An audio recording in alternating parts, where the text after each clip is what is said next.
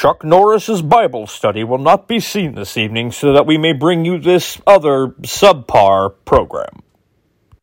Hey, everybody. This week on the program, Matt Pryor, the front man from the Get Up Kids, the New Amsterdams, and so much more is my guest. We talk about everything from playing Midwest shows and coming up in that whole emo scene to all sorts of different things. Uh, I hope you enjoy, and don't forget to head over to UncleRon'sDrive-In.com where there's all sorts of content, all sorts of old episodes. I've been uploading classic episodes that haven't been on Spotify that you should probably check out, like Joe Bob Briggs or Darcy the Mail Girl, uh, Conan Neutron uh, from Conan Neutron and the Secret Friends, Dave Arcari, who is a Scottish bluesman. Just all sorts of amazing conversations that you should be checking out. So head over to UncleRon'sDrive-In.com to check all of those out, and we'll be right back.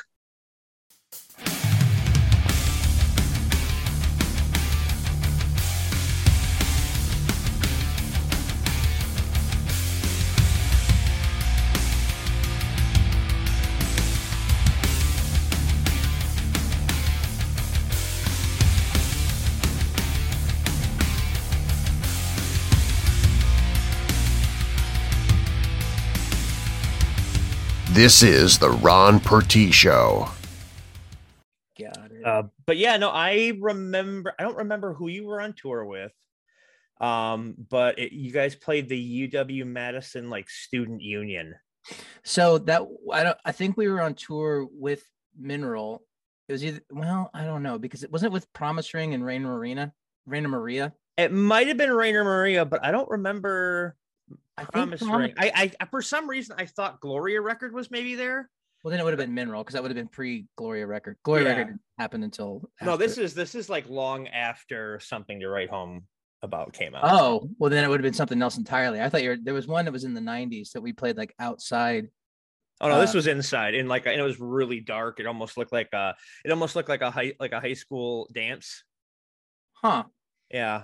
I don't know that I remember that. I, I mean, you guys you guys kicked in and everything was sounding great. And then suddenly I just got like this huge headache right in the front of my head while you guys were playing. And I'm just like, I'm, I, I want to every time I there's a band I want to see something happens. Like I wanted to see National Skyline at the Metro. Cubs had a home game that night. And it's like, so I couldn't get in. You, I mean, you know, you know how that works. You're from Yeah. the Midwest. You know, know. it's are you from. Wisconsin? I am. I am Okay. born and raised in Racine. Got it. So I'm from that like Milwaukee scene. So Cool. yeah, but um now I'm when I was talking to Chris Simpson, he said that you guys opened for Mineral in I want to say Kansas, and you weren't called the Get Up Kids. No. like no, you were like called like the Suburban Get Up Kids or something like that. no. No. Um, the suburban. Simpson. I mean, I'm trying to think. I don't. I don't think we opened for Mineral. I think we would have been if if we did open for them in Kansas City. We may have opened for them at the Daily place called the Daily Grind. I don't really recall. There's this one show that we have. You can find it on YouTube, but it's a. Uh, it's at this club called the Daily Grind. It was right after Ryan had joined the band, and Rob and Jim had their prom that night, and so they actually pulled up to the venue in a limo, got out. They were in their, you know, suits, and they Right, played right. the show, and then they fucked off to prom, and that that may have been it. But there is a term, suburban get up kids, which is a song. I was in a band before Get Up Kids called Secular Theme, and they had a song called Suburban. That band had a song called Suburban Get Up Kids, and mm-hmm. so and it was kind of about like kids like the Popes and Jim who came in from the suburbs and came into the city and went to shows and stuff. It wasn't like derogatory or anything, but Right. when we when that kind of name got floated around, I was adamant about not putting suburban in the name because I'm a snob like that. But aren't we all like aren't we all like suburban now that we're older? You know, like I live in a suburb. I mean, I live in a college town, so fair, fair. Yeah. I'm I'm a little bit south of a college town. I used to hang out in a college town all the time. yeah. I I mean, I'm not really I'm not in a huge city or anything, but I'm not I'm not in the suburbs. I'm in like close to downtown of the college town. There are suburbs here, and I, I will say I thought of myself as being an urban kid, even though the part of town that I grew up in was actually like the first suburb because it was like the first like planned community outside of of downtown Kansas City, and it Right, right. it just it's just old enough that it seems like it's part of the KC Metro now. So Oh, okay, that makes sense. Did you ever go to Atomic Records when you were coming through town? uh yeah, I think I- so. I miss it so much. I miss it so much. It was I mean, what is it about those like record stores that are just like they feel like they're a part of you? Well, the one in Kansas City, I actually used to work at. Uh, it was called Recycled Sounds. That was downtown, and uh, I actually started working there after we started touring. And Anne, the owner, who's no longer with us, she was like, "Hey, do you want a job?" And I was like, "You know, I'm gone like most of the time." And she's like, "No, that's fine. Just work when you're here." I think she wanted to have like people in bands and and DJs and stuff like that, like working at the shop like it gave it some like credibility so it was like me this like you know dj nerd this like metal guy uh, a girl who- was like really into like liz phair and elliott smith like really like kind of what's what was that character on mtv that was uh uh daria Was oh yeah, name? yeah, yeah. yeah, it was kind of like that girl. so there was a, there was a little bit of of everything there, but I, I I love a good. I mean, we still have one here in Lawrence that's called Love Garden that survived. I mean, they're thriving now because of the vinyl boom, but they survived for a long time by like finding collectible things and selling them on eBay. So they had like a whole like like uh digital component and as well as like a Right. brick and mortar store. Yeah, like we have a one that opened a few, like a year or two before the pandemic here in Racine, and um, when the pandemic hit, they would just do like, okay, we're closed, but if you want to buy records, you have to pay for them ahead of time, and then we'll be right, we'll give them to you at the door, type thing. Right. And, and then to, to cut costs, they're like sharing space with a soap store now, but they're still at it. They're still they're still kicking butt, and I love to see it. I've found at least, and I don't know if this is true nationwide, but in this town, because like our downtown is like hmm, it's 11th to 6th Street. It's like it's only like five blocks long, right? Mhm. And rent's really high, and so there actually are a lot of like closed businesses, but the ones that seem to work are the ones that are like really niche. Like there's a uh, a really boutique bookstore that like specializes in mystery novels. There's uh, a place that sells like collect. It's called thirteen thirteen Mockingbird Lane, and it sells like collectibles and like horror movie stuff. Oh, that's awesome. And then there's you know uh, Love Garden, which is the local used record store. There's like there's a candle shop that's been there for forever. That's all. It's all just like local specific hyper niche stuff. And then like you know someone puts in a generic boutique, and it's just like there it goes. Yeah, well, I, you just sell shirts. What are you doing here? But uh, I, I got to tell you, something to write home about actually ha- has the ability to change someone's life, and I've seen it with my own eyes. Changed mine. My I used to work at um I don't know if you're a video game ist. I'm Um, not, but I, I, my, my, my kids are, so I know a lot of. There was a, a shop, an old shop back in the day called FuncoLand, and I've it was it. Yeah, it was around the time when Something to Write Home About came out, and I was a big Yeah. fan. Is there and- a documentary about that place? There might be. I don't know. I know it's GameStop now. So Okay. um yeah, but so I worked at the FuncoLand and right down the, the little uh I guess the the strip mall way was Big Apple Bagel and then uh, a CD warehouse and they would sell you CDs and stuff like that. And the manager at the time would special order me stuff. Like I remember I, I'd special order like early Death Cab and stuff like that.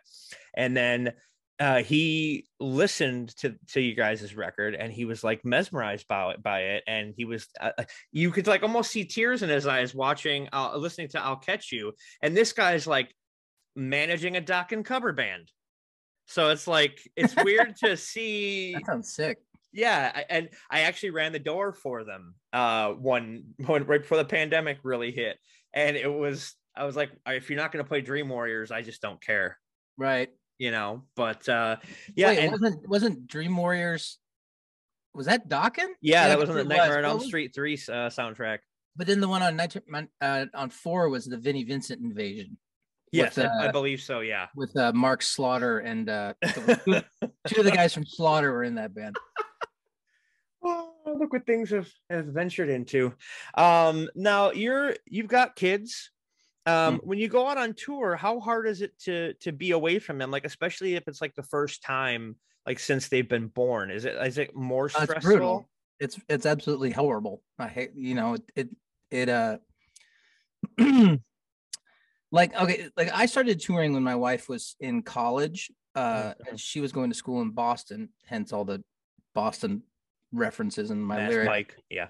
and our relationship is kind of built on being away from each other and like you know we don't prefer that but it's like we know how to do it and but then as soon as my daughter was born which will be 20 years ago in april uh, it just it it threw me how difficult it was to leave like there mm-hmm. was a tour bus parked in front of my house and i didn't want to leave my room like i was like so just incredibly like heartbroken to leave because I left for tour. I think it's five weeks after she was born, because we had the we had the tour booked. You know, we were we were on like a work schedule. You know, Right. And did like like I now correct me if I'm wrong, but I read somewhere that some stuff went down in Australia when you were on tour. mm-hmm. Uh, could you could you do you want care to talk about that, or is that something that's like a raw No, nerve? it's, Or it's it's fine. You can get more into it if you want to listen to the Vagrant uh, podcast that we've been doing. Um, but essentially, in a nutshell, I was getting ready to have a second kid. The band was touring, trying to tour, tour, tour, and like stay at it. And I was depressed, and I was in a really dark place, and I needed a break. And essentially, I asked the band if we could take a break, and they said we either do it 100% or we don't do it at all. And I said, well, then I guess we don't do it at all. wow. And then I quit the band for three years. But and but you guys are are back together now. It's uh, or are you like are you is it reunion stuff? Is it like I mean how? no how i mean we things? we we we got back together in 2009 so like we we've actually been together now longer than we were in the the first time before i quit the band because we've And been together see, do now you see for- things like for- diff- eh, are things like looked at differently with like, like a more mature eye? in regards to what? Like when you're when touring and like the whole being away from family do you guys do they look at it as more of a less less of a like all or nothing and are are able to kind of see where things are? Yeah and like a lot of them have kids now too so it's they have a, a little bit more perspective. I mean i was the first my wife and i were the first people that any of us knew who had who had kids. I mean i was 23 is that right? That can't i was 25 when my daughter was born. That's so- still kind of young though. Yeah, Yeah. it's not yeah. 23 when i got married 25 when my daughter was born but that's i can i can understand how a lot of that is like kind of weighs down on you too you got the wife and your second kid and all that's gotta i got that's gotta Well, if yes, and if we hadn't been already successful, it wouldn't have been worth pursuing. You know what I mean? Right. Um, but the fact of the matter is, at that time, you know, that's when that tour that we went on right after she was born was the On a Wire tour, which was like basically cash as as mixed reviews as On a Wire got. It was cashing in on all the hard work we had done on something we're at home about. Right and so it was like the biggest shows that we ever headlined and the most money we ever made. And so it's kind of like well it doesn't make sense for me to stop being in a band you know like i don't have, yeah no. I don't have any other discernible skills. I'm just a high school graduate you know like i don't have any experience or anything. I started touring literally as soon as i got out of high school. Well, I mean, it was a it was a a, a good thing because I mean, you know, here we are, and uh, I'm you- you've put out some music that has probably not just changed your life and Mike at the CD store's life either. So I mean, that's uh, and despite what you you may what critics may say about On a Wire, I think it's fantastic record. I think it's it was it was I I was at, at first I was kind of like, wow, this is different, and then I was like, oh, this is really really good. What was the difference? Like what like was going through your head when you started writing songs for On a Wire? Uh, well, I mean, we were listening to a lot of like more like rock and roll stuff. Like, you know, we were listening to the Beatles and Led Zeppelin and and and uh stuff like that. We we had met the the the guy uh, everybody in the anniversary and they were more into like classic rock and stuff and uh honestly it also had gotten to a point where it was just kind of like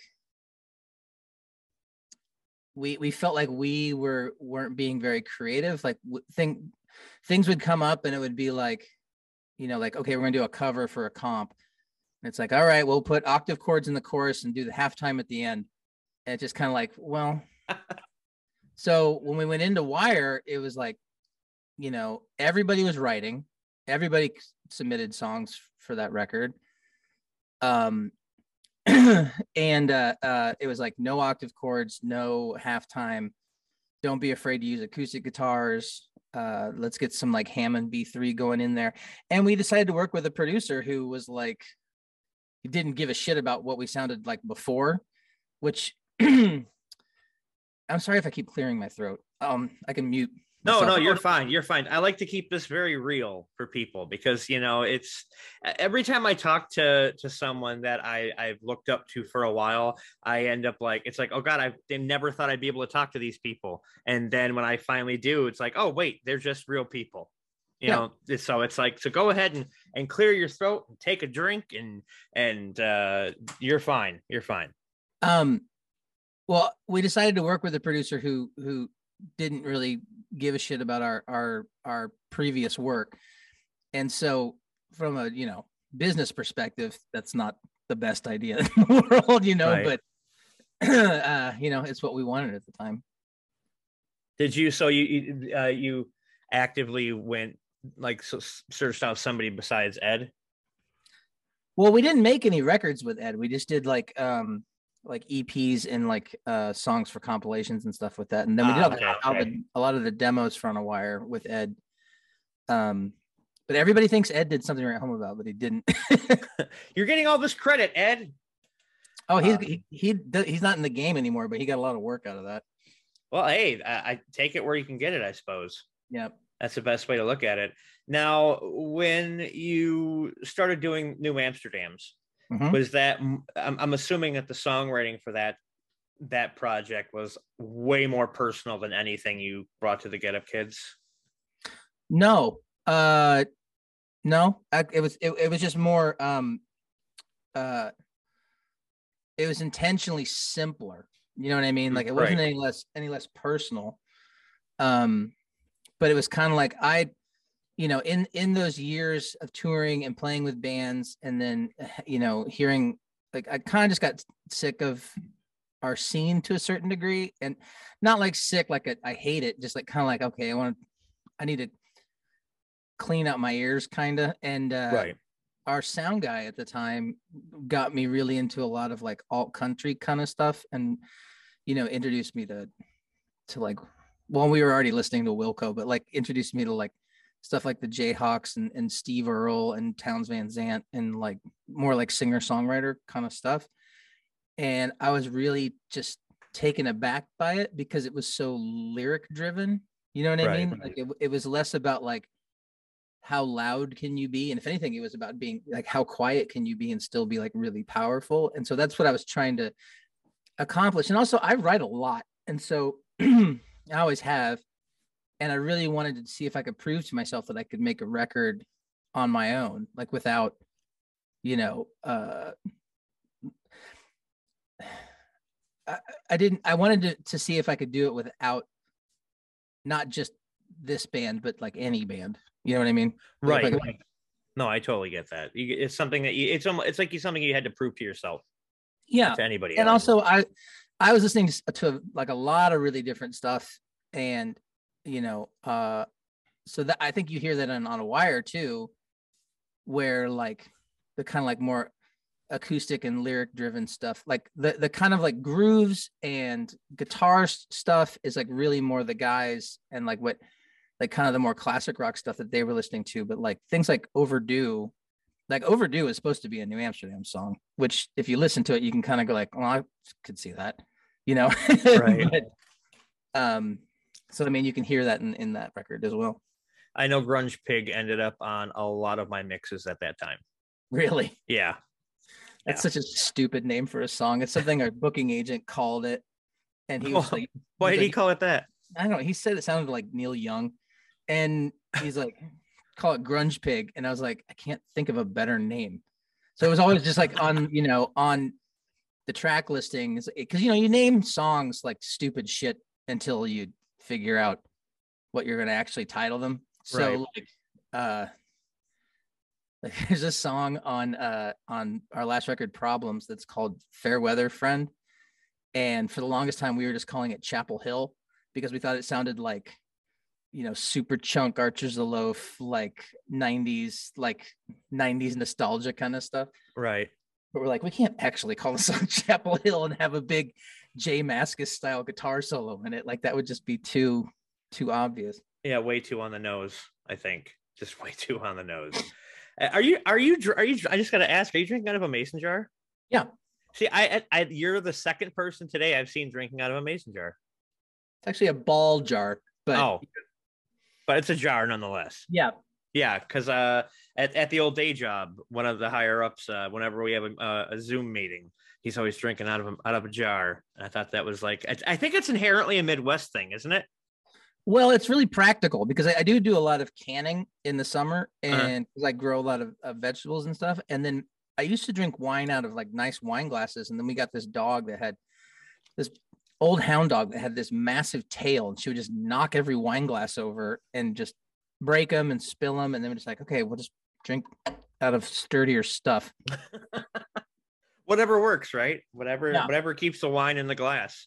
Um, now you're the first. Like, I gotta ask this because I've been asking a lot of people this lately who have were in the scene. What are your thoughts on? I'm not saying that you are, but what are your thoughts on being kind of lumped into the emo scene and using having that term used about Um, you? You know, early on, I didn't like the term emo, and it was because when we were growing up, it was a derogatory term. Right. You know what I mean? Like it was like fucking emo kids, you know, like Oh, yeah. like pop punk and hardcore kids would make fun of us. And so I wasn't crazy when it became like uh, you know, the marketing term for the genre. but uh and also there's this thing, there's this really great podcast called Hit Parade. Um, and they just did a whole two-part episode on on like punk, pop punk, and emo. And it was kind of like when they got to the emo, everyone, it was like no one likes the name emo because it's like, okay, so this is emotional, you know, Core. like emotional, like punk music. And it's just Right. like, so why don't we just call it punk then? You know what I mean? Like, why is it, why do we have to have a whole nother word for it? You know what I mean? And uh, Yeah. especially one that just sounds so like, I don't know. You just got real blurry. Did I? You just give yourself a filter. No, I don't think so. Oh wait, hold on. There you There go. we, there we go. Yeah, you gotta. Um, Sometimes you just gotta give it a white, a really pasty balance. okay. Yeah. the you know at some point down the line uh i just kind of accepted it you know what i mean and then i i like it a little better when we get called second wave emo which seems to be the good one you know like it's just kind of like which Right. which and then i really kind of kind of uh accepted it and i was almost like proud of it when like i started meeting other bands like you know into it over it and modern baseball and pup who were just like younger who were fans and were doing something in a similar genre and they were getting called emo and i was like well these bands are actually really fucking good. Um and like you know i mean there's some good stuff in that kind of third wave but it, it seemed to just get kind of like i don't know corporate a little But bit it- for me, the way I look at it is with current the current crop of emo. If people could see, I'm making the air quotes. Um, and I every time I say this on a show, I always try to edit it out, but I'm going to keep it in because I don't care at this point. okay I think current emo kids are just too wimpy to go goth. Uh, I don't know. I agree with you. Uh, the a lot of the current emo kids are goth, you know, and everything in that kind of post My Chemical Romance thing, like being goth is is fine. I have found that the current quote unquote emo kids are like, at least as far as I know, like the kind of more underground stuff. Is it like a lot of it's really femme forward, a lot of it's really queer forward, and it's like that's really different than what we had in the '90s, which was like straight white guys, and that was Yeah, yeah. basically it. And and they were um, all in in blue jeans and black t-shirts. Or khakis and white thrift store shirts and glasses like us.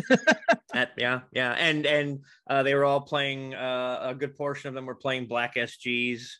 Uh, I don't know if that's because they were cheap Um, I know a friend of No, mine had that's, one. That's all because of of Fugazi. It's all because of Ian MacKaye, and it's all because of like uh that was just like East Coast hardcore. That was like the SG was like the guitar, and so I remember very very specifically in 1998 desperately hunting down a Telecaster, and they could not find a Telecaster anywhere but Texas. It was the only place. Austin. I, I bought my first Telecaster in Austin because it was the only place I could find it. Makes and sense. it's like- though. I I don't want to play. I don't like SGs because they're top heavy. You know, like they just fall over. I don't like. I mean, I love a Les Paul, but fuck my shoulder. You know, like it's just brutal. they are heavy. And uh, and I was just like, and no one plays a Telecaster. No one in punk rock plays a Telecaster. And so I was just like, all right, I'm gonna do that.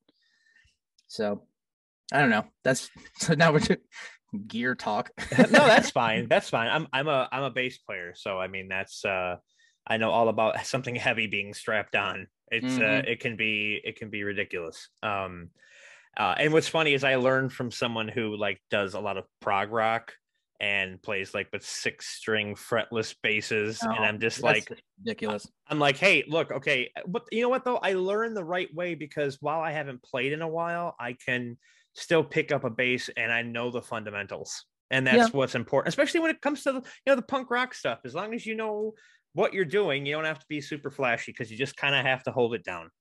Well, you know, punk rock's like kind of like country music in that sense of that, like it's really music f- at its heart. It's really music for the people. Like it's really just like anybody can do it. Right. You don't have to be a virtuoso. You don't have to be like fucking Kirk Hammett to, you know, uh, you you you really can just. It's like three chords in the truth. You know, like it's just this.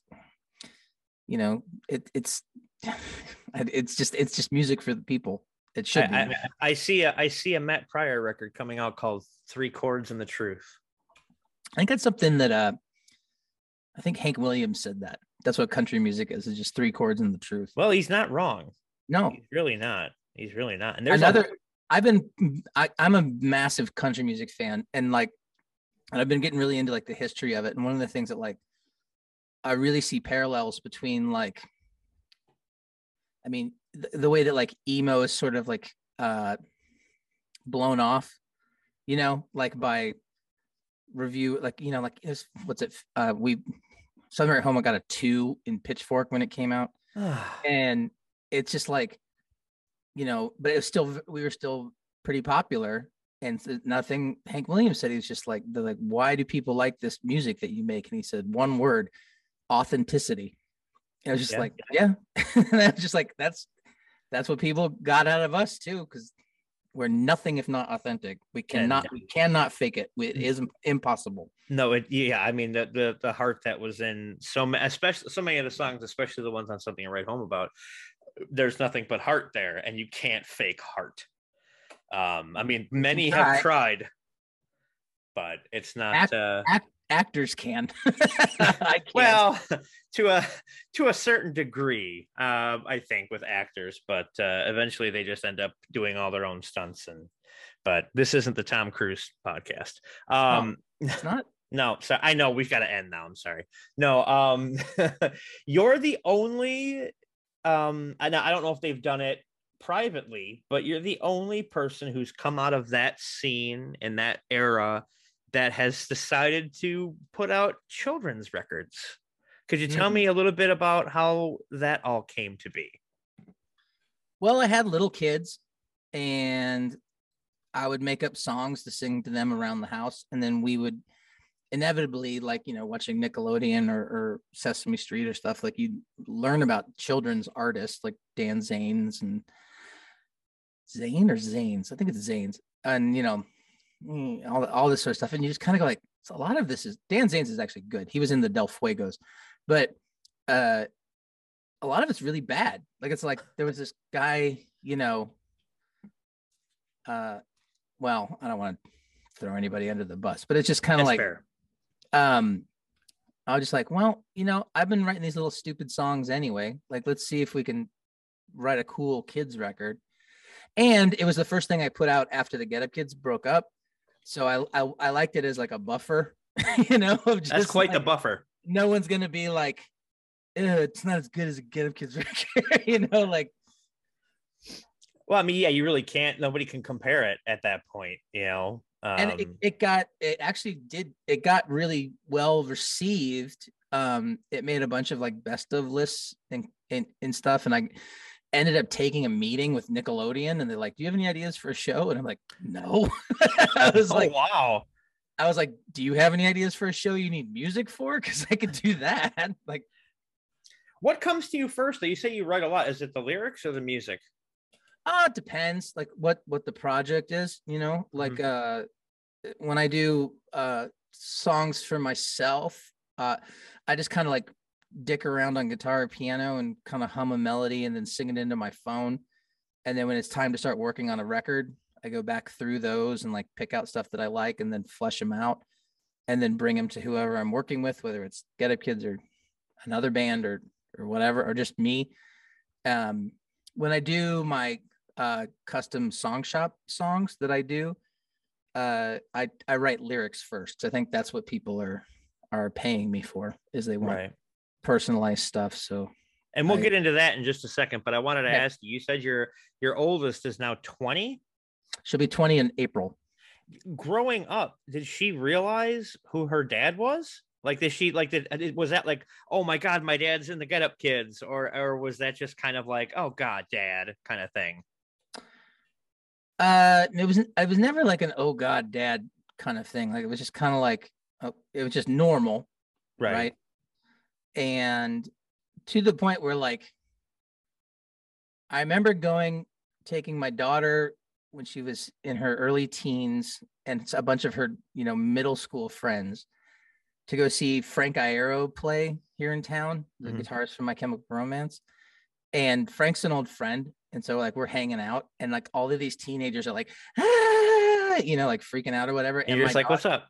my daughter's like, it's just a guy. Like he's just at work, you know, like so I, I think that's a healthy uh attitude to have. There was a brief moment when she first started playing in bands that there was a, a little bit of like, your dad's who? And she still gets it from time to time. But in this town, it gets it's a small enough town that it gets around enough that I don't care about any of this shit. Right. so no right. one no one's like weird to me about it.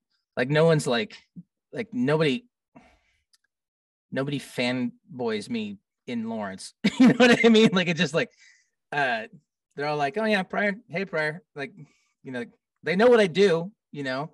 And one one year, a couple of years ago, we played a free concert downtown and like six thousand people showed up. And it was just like a bunch of my friends were just like, oh, I get it now. I that's what you do. Like, Oh, it's just okay. Yeah, I get. Okay, yeah. No, only six thousand people. I mean, couldn't the couldn't the couldn't the, the town do better? it's only like 75,000 people in the whole town, including the university, which is like 35. Well, there you go. I suppose. Yeah, that's true. Now, uh, you are are doing this very cool thing where people. Uh, I I saw the ad recently for the Valentine songs, where you're. I know. I know it's not just Valentine songs, but you basically you people pay you and you write songs for them, which has got to work out amazingly for you because you you know for, since you write so much. How did you get started doing that? Well, um, Bob Nanna, uh, I had, well, I, okay, so I, I kind of like toyed with the idea because Max Bemis from Say Anything's been doing this for probably a decade now, Mhm, over a decade. And it was just something he thought of. And, you know, I was like, okay, maybe I should try that. But then I was too kind of scared to try it in case it didn't work.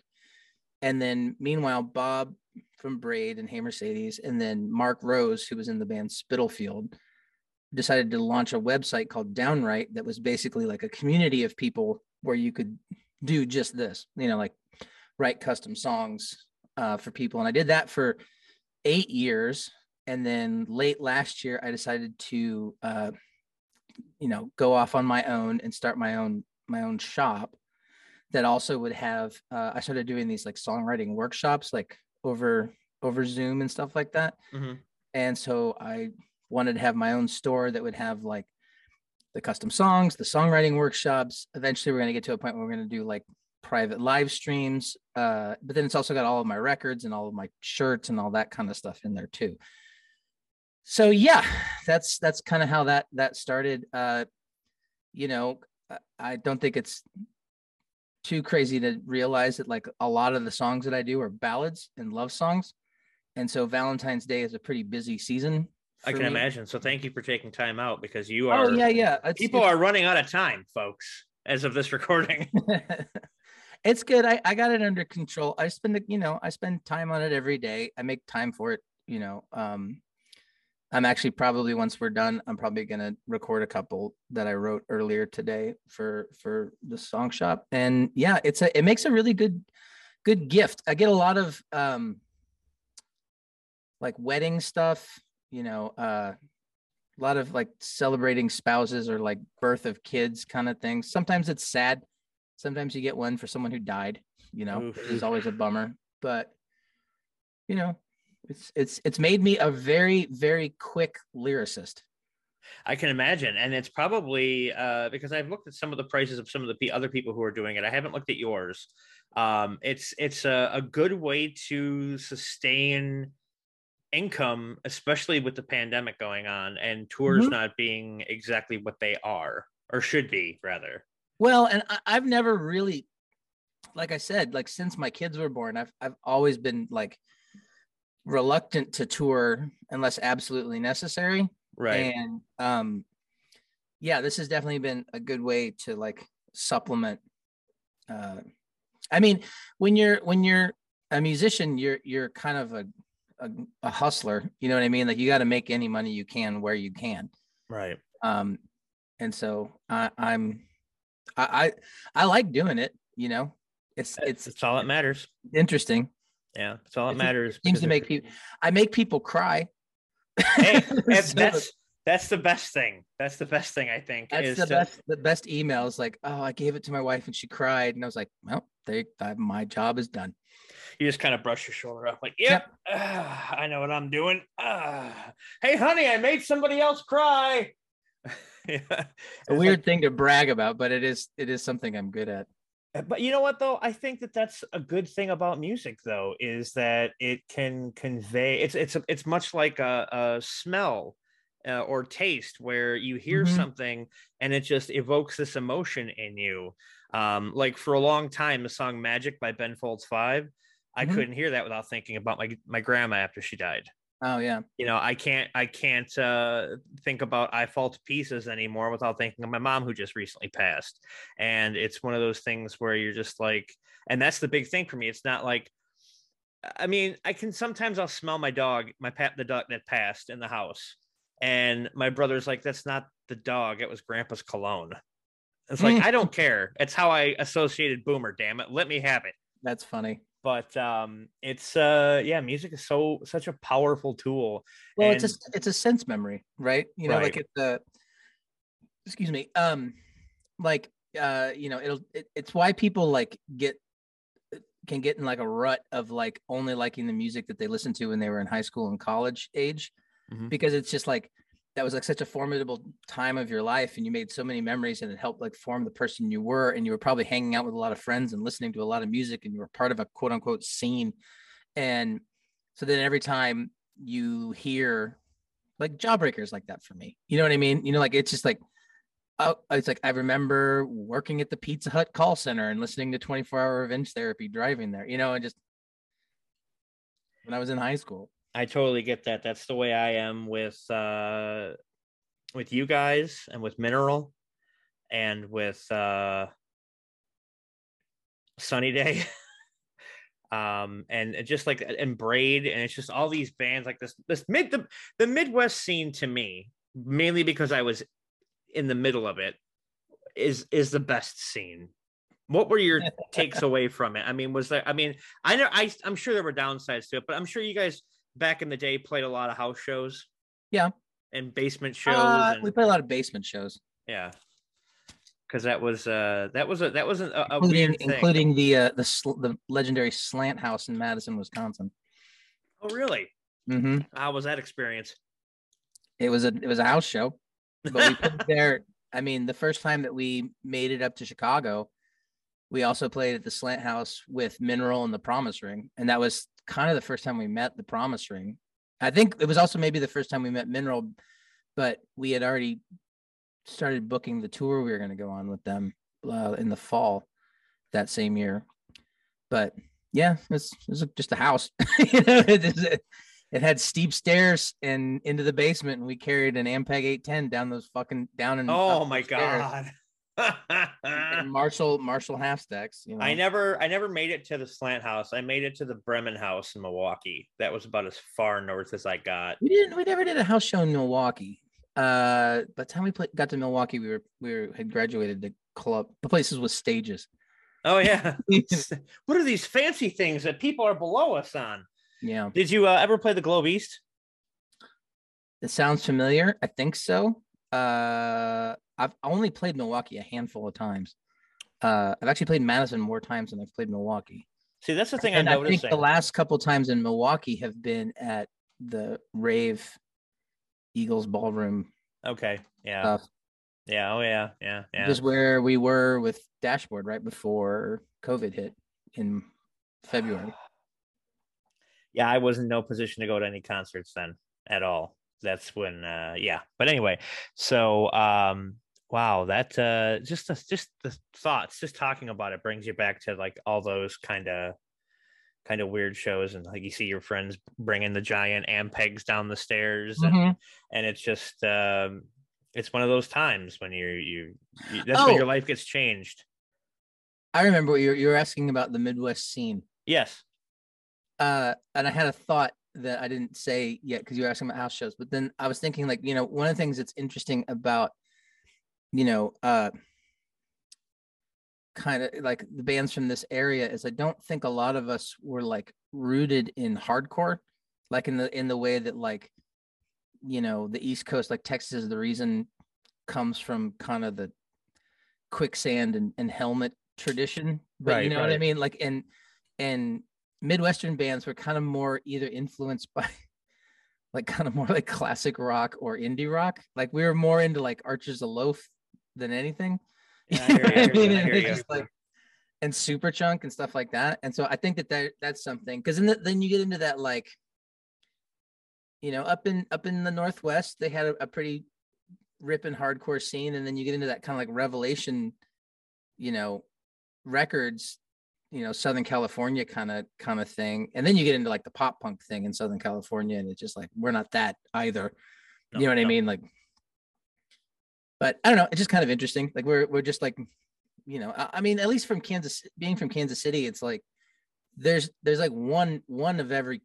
At the time, there was like one of every band. There weren't multiple bands that sounded similar, but we all played right. shows together. So it would be like us, a pop punk, you know, an epitaph style pop punk band, a lookout record style pop punk band, a ska band, uh, a hardcore band. You know what I mean? And it was just right. like and we were all just friends because all we had was each other.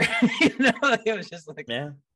I mean, and I also know what I love about the Midwest scene is that um, at the time it was much like the you know this the scene you're just talking about because braid's nothing like get up kids promise ring is nothing like braid and get up kids you know and and you go on and on and on and then you've got like um bands like um, uh, Managra or uh, mm-hmm. Akarso and stuff like that, and they're not anything like and each other, and that's what I loved about um, about go- going up to Milwaukee. And well, and it's, it's a it's a product. Shows.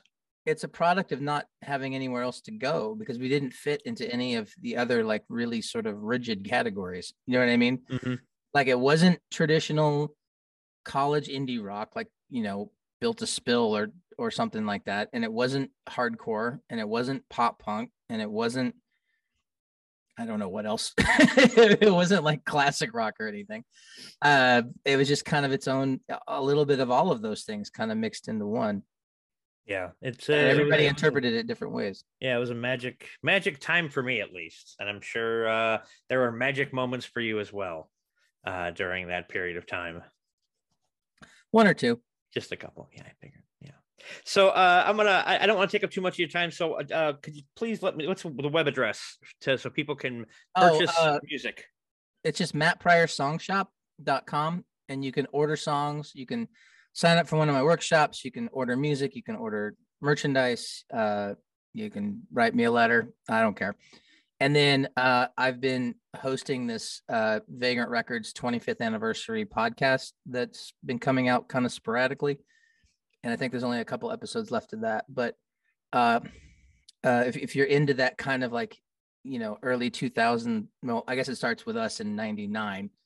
If you're into like 99 to 2000, whatever Vagrant Records scene, Dashboard Saves Trio, you know, Hot Rod Circuit Anniversary, all those all those guys, then Right, uh, right. you know, give it a listen because it's it's it's been really fun. It's basically just- I get to talk to my friends and reminisce about shit from 20 years ago. Nothing wrong with that at all. It's, it's better than what we're going through now. True. Yeah. So uh, I want to thank you so much for being on. Anytime you'd like to come back, let me know, and you're more than welcome. You have the door is open. You have carte blanche. Oh, well, thank you so much. Well, I'm glad to do it, and I I hope that you have a good rest of your evening.